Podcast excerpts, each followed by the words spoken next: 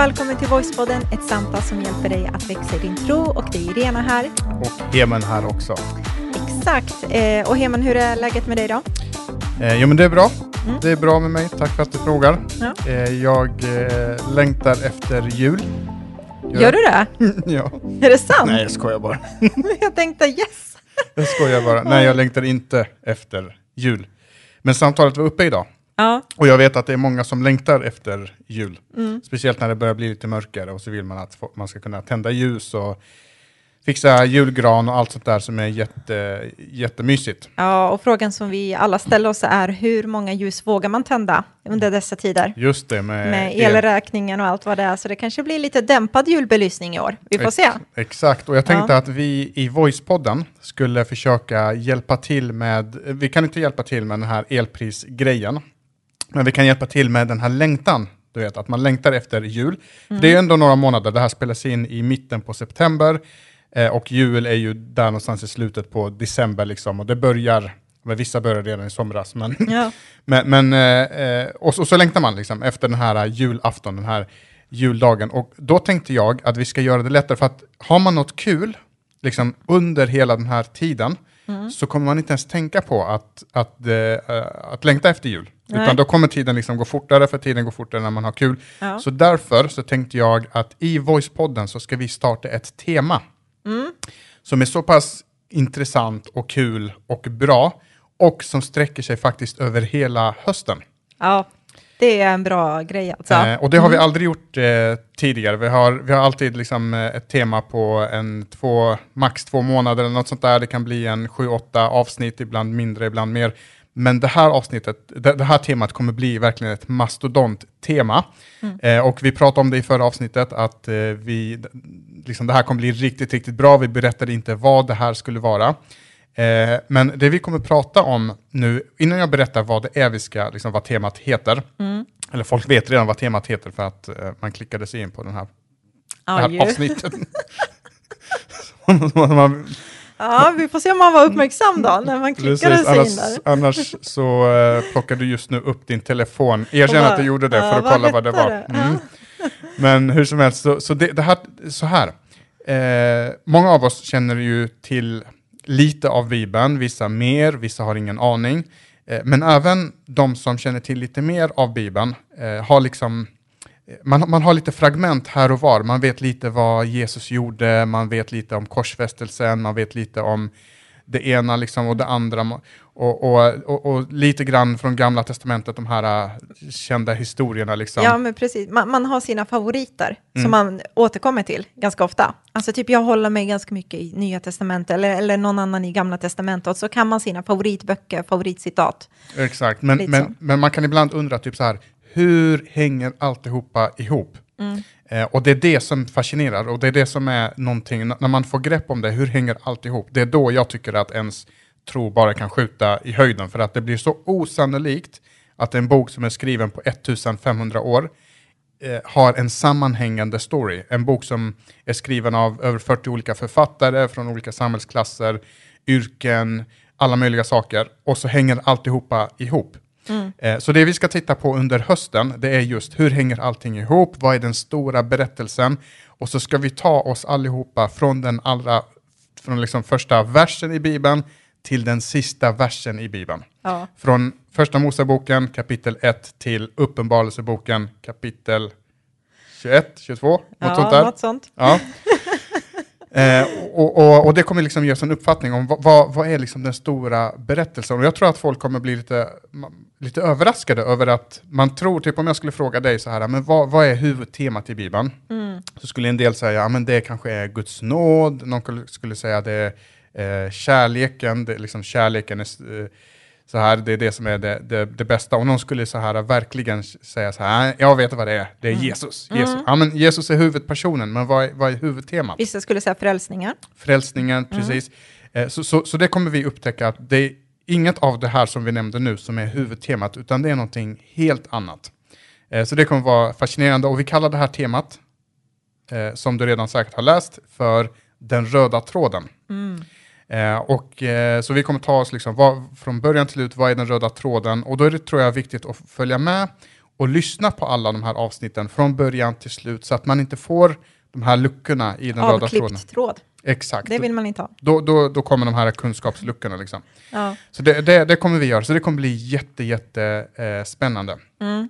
Ehm, och det här kallas ju för biblisk teologi. Eh, man kan eh, studera Bibeln på lite olika sätt. Det finns till exempel systematisk teologi där man går igenom olika eh, så här ämnen i Bibeln, till exempel synd och treenighet och olika doktriner, liksom, Mm. förlåtelse. Och så, och så ska man systematisera liksom, från A till Ö och berätta exakt hur allting ligger till. Du har tematisk teologi, det har vi sysslat med jättemycket i den här podden. Vi pratar till exempel om förlåtelse, det är ett stort tema och så pr- pratar man liksom runt det temat. Vad kan vi läsa och lära oss om det temat? Ehm, det finns, eh, ska vi se, det finns ehm, Exegetisk. exegetisk teologi också. Eh, och det handlar ju mycket om att liksom, sätta sig in i en bok, eh, lära sig kontexten, hur levde de på den tiden och försöka tolka det på bästa möjliga sätt. Men det vi kommer syssla med det är biblisk teologi. Eh, och det betyder inte att de andra typerna av teologier är felaktiga och inte bibliska, utan det Exakt. handlar bara om att det här, här låter vi Bibeln för, få guida oss från början till slut. Vi hoppar inte in i något speciellt tema, någon speciell bok och så här, utan vi börjar från början och så läser vi och sen så, så, så, så ser vi vad Bibeln vill säga. Och på så sätt så får vi den här äh, röda tråden. Ja, det känns, jag personligen tycker det känns så spännande. Jag hoppas att du som lyssnar bara blir supertaggad kring det här också. Så det kommer vara mer att du, alltså det är superbra att lyssna på podden när du är ute och springer och sådär, men du kommer känna efteråt så här, vilka, vänta nu, jag vill gå tillbaka och läsa de här bibelorden och sånt. Och som tur är så kommer vi alltid ha med det i våra avsnitt där vi skriver upp de här bibelorden så att du kan gå tillbaka sen och liksom lyssna i lugn och ro efter din löprunda och bara gå tillbaka och ha din liksom, andakt på det sättet. Eh, men det ska bli så spännande, för det är lite det här med hur vi läser Bibeln. Det kommer liksom avgöra om vi får med oss den här röda tråden eller inte. Som du var lite inne på, Heman, där att, att man ibland går till sina favoriter och man liksom småplockar för att man, man är van vid att göra så. Eh, och jag tror mycket grundar sig i lite så här hur vi läser en Bibeln. Eh, bygger mycket på vilken typ av bok vi tror att det är också. Eh, lite det här med att vi läser till exempel inte en citatbok på samma sätt som kanske när jag går in och läser DN eller något sånt där. Eh, och jag vet att man, man, använder, man, man läser inte på samma sätt heller liksom, ja men du vet Eniro, när man ska gå in och söka upp någons telefonnummer eller något sånt, någon som gör det? Eller jo, det kanske man är på Ja, nätet. men det gör man ju. Om, om någon ringer, då brukar Mm. jag alltid liksom copy-pasta numret och sen så eh, gå in på Eniro och söker upp vem var det som ringde mig. Mm. Jag gör det ofta. Men i alla fall, min poäng är att vi liksom förhåller oss till den här boken lite annorlunda och vi läser det, den på ett annorlunda sätt beroende på vad vi tror att det är för typ av bok. Ehm, och jag tror just den här röda tråden som du pratar om, att vi behöver förstå liksom den stora berättelsen och den stora händelsen. Vad var det som hände innan? Vad händer efteråt? Och hur håller allt det här ihop? För att vi ska greppa liksom hur djup och stor och häftig ändå våran tro är och Gud är framför allt. Mm. För, det, för det, är, det är ju det också, att alltså, Bibeln är ju inte bara en samling med visdom eller en samling med bra citat som är enkla att tweeta eller något sånt där, utan, utan det är faktiskt en berättelse från början till slut. Eh, och, och jag skulle säga det är världens häftigaste berättelse. Eh, så så det, det kommer vara jättespännande. Så jag tänker, eh, eh, och vi kommer göra så här att vi kommer liksom gå igenom bok, in, kanske inte bok för bok, men från början till slut och hoppa in i de händelser som vi anser, det här behöver man få med sig för att få med den röda tråden, för att Ja. få med den stora bilden. Så vi kommer inte sitta och läsa hela första Moseboken. liksom. Nej, Eh, inte det här alla här i sträck liksom. Precis, det här kommer inte vara en ljudbok, utan, utan det som, som är liksom relevant, det kommer vi ta upp och så kommer vi prata om det och så kommer man få med sig massor. Alltså det här kommer nästan vara som en, eh, inte som ett bibelstudio, men, men, eh, Ja, men nästan nä- nästan ja, Ja. lite åt det hållet. Ja, jag tror det kommer berika ditt liv massor, så vi kickar igång det hela.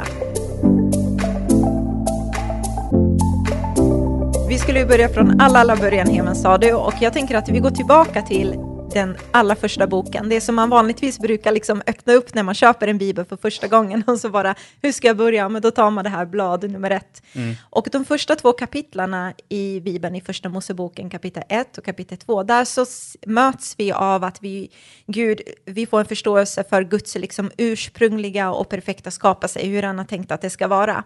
Mm. Eh, och det ger också, också en tydlig bild av hur världen är tänkt att vara, i alla fall en vision av hur Gud har tänkt att det ska vara. Det ger oss en supertydlig bild också av vem Gud är.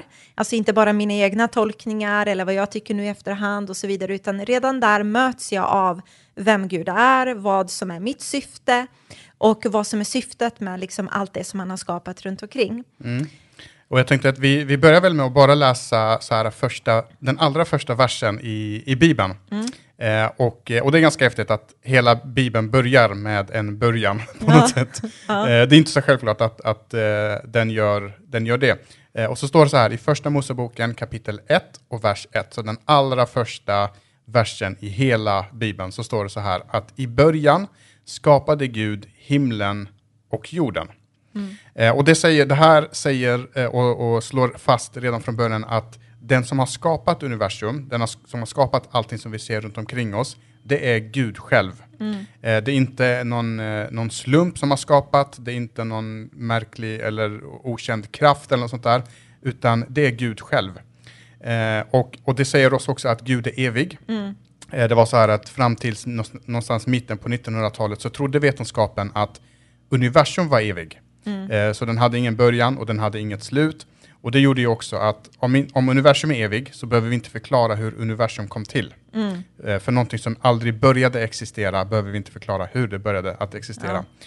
Ja. Eh, men här så säger Bibeln att nej, universum är inte evig, utan universum började. För det står i början så skapade Gud himlen och jorden. Så mm. i början så skapade Gud universum. Mm. Och sen då, jag ska inte gå in på detalj i det, men i mitten på 1900-talet så upptäckte man att wow, universum är inte evig, utan universum har en början och den har också ett slut. Mm. Så Bibeln hade rätt, vetenskapen hade fel under väldigt många år. Men det vi kan slå fast är att universum är inte evig, men det som är evigt, det är Gud själv. Han är evig. Mm. Han finns till i begynnelsen, eh, och det är ganska intressant att Bibeln säger det. Det står inte att han fanns, Nej. utan han finns till i, by, i, i, mm. i begynnelsen och han kommer alltid att finnas. Han är alfa och han är omega. Mm, exakt, han står utanför tiderum och det har vi också pratat om utifrån den här vetenskapliga liksom, mm. synen där. Men i vår tro, i den kristna tron, så tror vi ju på en treenig Gud. Det är liksom en, en grundbekännelse som vi har. Alltså det är en Gud, men det är tre distinkta personer. Vi har Gud Fadern, Gud Sonen Jesus och Gud den helige Ande. Och redan här från början, det här med att Gud är evig, så ser vi redan från början den här treenigheten. Och det är så viktigt tror jag att vi kommer ihåg det här och får med oss det redan från början för att det har liksom aldrig funnits en tid då Gud inte varit treenig. Och vad jag menar med det är, det är inte så att Gud liksom var tvåenig i Gamla Testamentet eh, och sen kommer Jesus in i bilden i Nya Testamentet och så plötsligt så har liksom den kristna tron förändrats och vi tror på en treenig Gud. Mm. Eh, och om man hoppar över lite, en liten stund i Nya Testamentet så kan vi se där hur Jesus eh, kliver ner, Gud blir kött, alltså han blev inkarnerad, han blir en del av oss. Eh, och så blev, blev han den här människan, det här barnet Jesus som föddes i Betlehem. Mm. Så den här lilla, på tal om jul, mm. den här lilla krubban liksom som vi tar fram under julen, det var inte början på Jesus existens som Gud, som många kanske tror att det var så.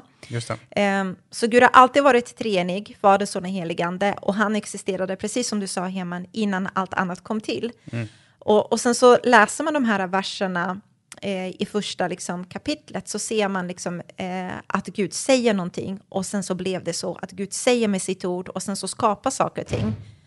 Och eh, Bibeln förklarar att ett ord säger Gud, liksom, och sen så påbörjas den här universums liksom, skapelse. Just det, och det är ganska likt nu. Eh, det som gjorde att vi upptäckte att universum inte var evig, det var faktiskt Big Bang-teorin som eh, Eh, blev skapad mm. bland annat av en präst, av en katolsk präst. Eh, men men om, liksom, om man ser hur Big Bang-teorin eh, har utformats så står det att, att i början så fanns en liten, liten, liten prick i universum. I den pricken så fanns allting som vi ser runt omkring oss. Du och jag, alla stjärnor, planeter, solen, eh, som också är en stjärna, allt det var intryckt i den här lilla pricken med nästan en oändlig massa. Eh, och sen i bråkdelen av en millisekund så exploderar den här lilla pricken och så formas universum i bråkdelen, alltså då hinner inte ens blinka, inte så, ens andas, så liksom. skapas det. Nej, Ja. precis.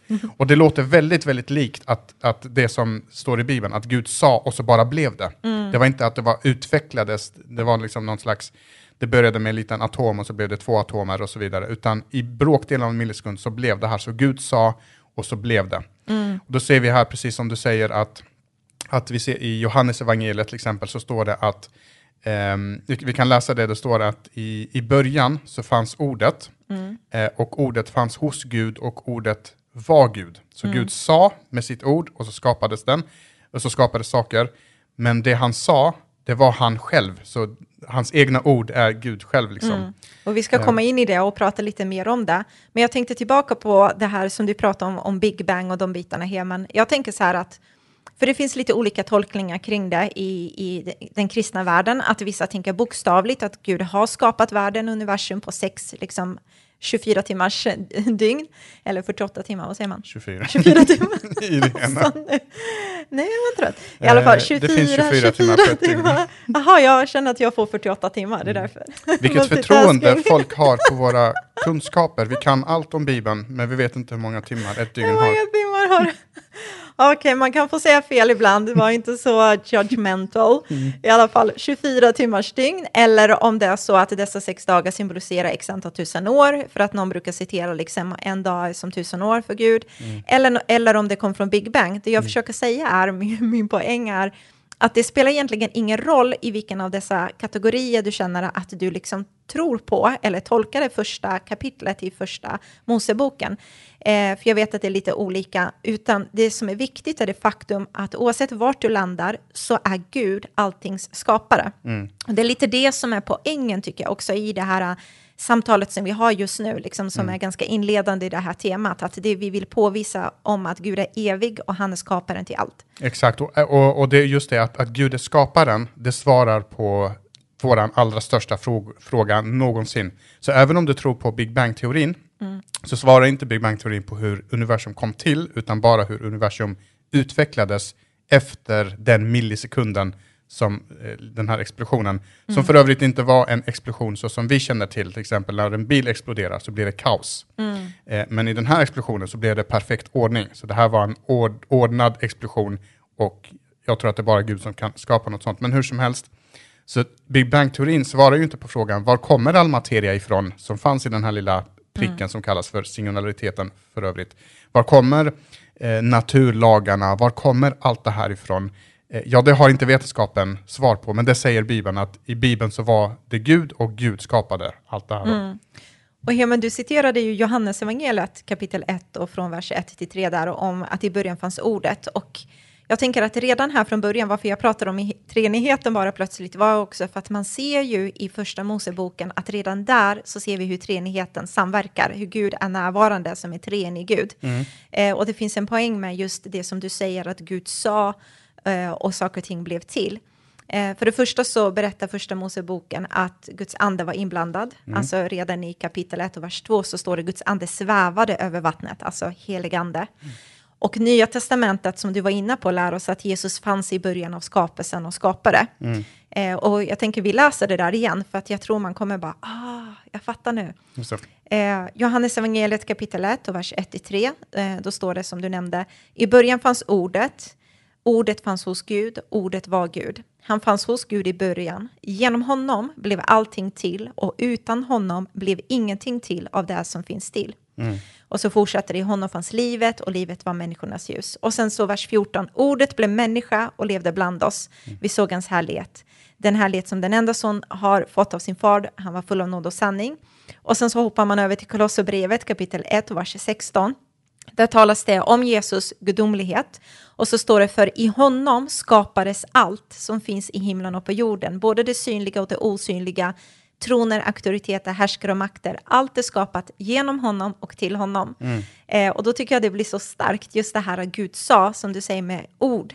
Eh, Gud sa ordet och Jesus är ordet som skapar.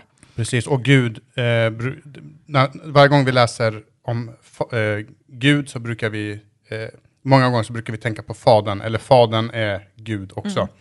Så, så, och det är precis som du säger, att, att i begynnelsen så var både Fadern, det var Fadern som sa, eh, han sa ett ord och ordet var Jesus och Guds ande svävade över jorden. Så bara i det, liksom de första verserna i Bibeln så ser vi hela treenigheten. Och det är precis som du säger, det är inte så att treenigheten är en ny lära som kommer eh, liksom med kristendomen, utan det har bara varit dolt för oss eh, under flera tusen år. Och sen när Jesus kommer så visar han Guds rätta natur, att Gud är en treenig Gud. Det är bara en Gud, det är inte tre olika gudar. Det är bara en Gud, men i tre olika distinkta personer kan man säga.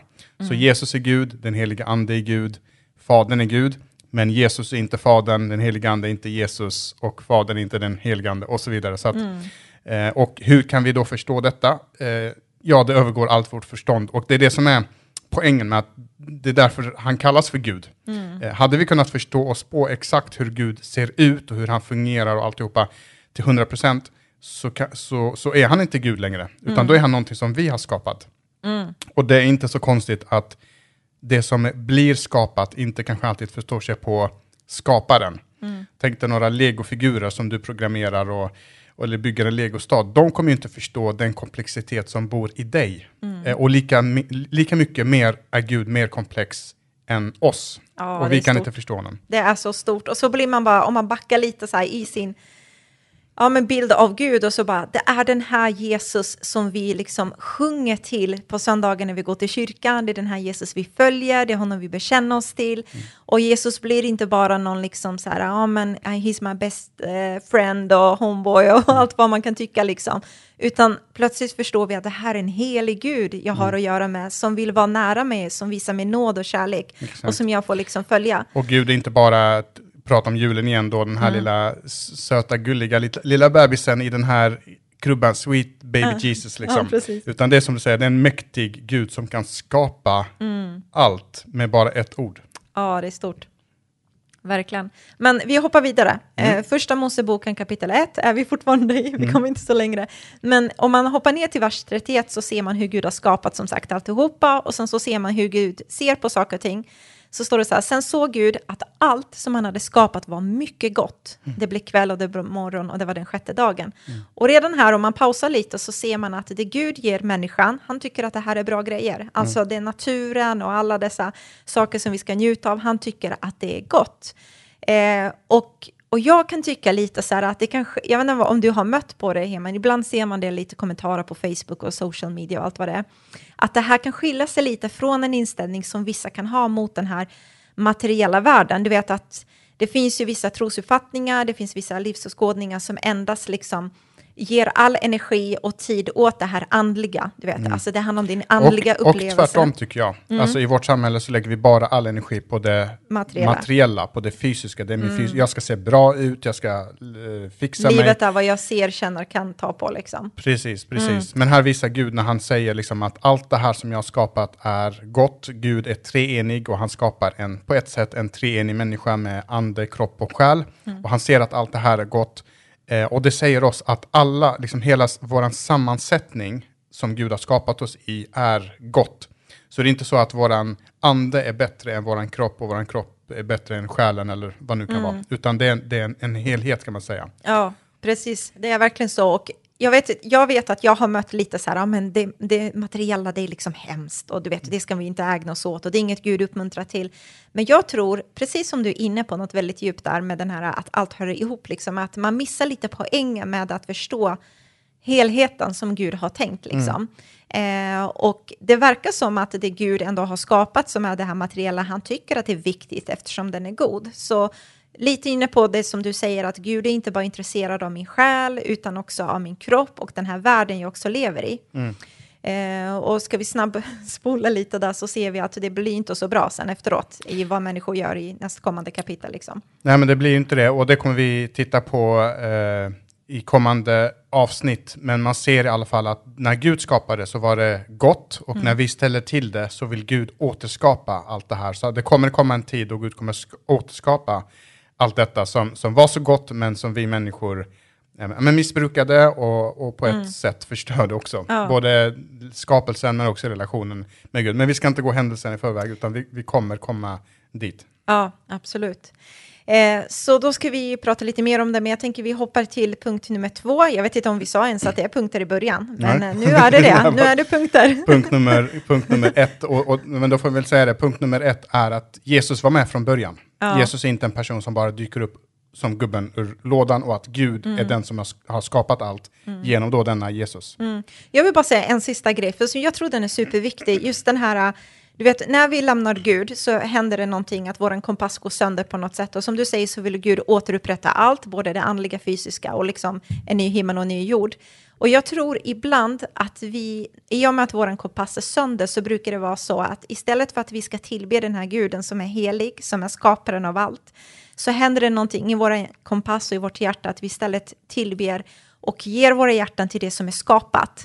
Alltså att vi ger våra, liksom, istället för att sätta sin tillit till Jesus som är skaparen själv, så sätter vi vår trygghet till det skapade, till våra tillgångar, till allt det här goda Gud har gett oss. Men att det får ta större plats och första plats istället för Gud som är skaparen. Exakt, och det är det egentligen som är punkt nummer två. Ja. Att Gud är skapelsens kung.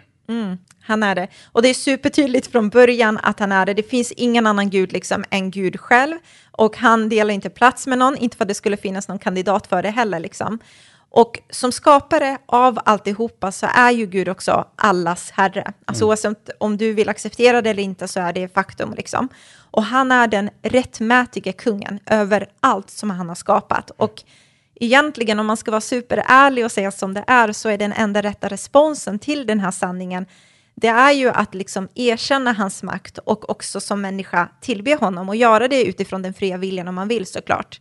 Eh, och man kan läsa, vi ska inte läsa det nu i podden, men man kan läsa i Psaltaren 95, vers 1-8, där David fattar det här och bara greppar det och bara Gud, du är helig och kung och vi tillber dig liksom. Eh, så Gud är så mycket större, han är överallt, han är bortom liksom allt det han har skapat och han skiljer sig ifrån det.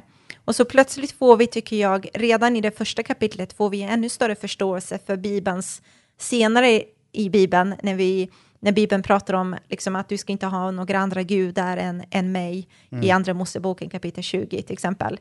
Eh, så förstår man liksom varför Gud säger så.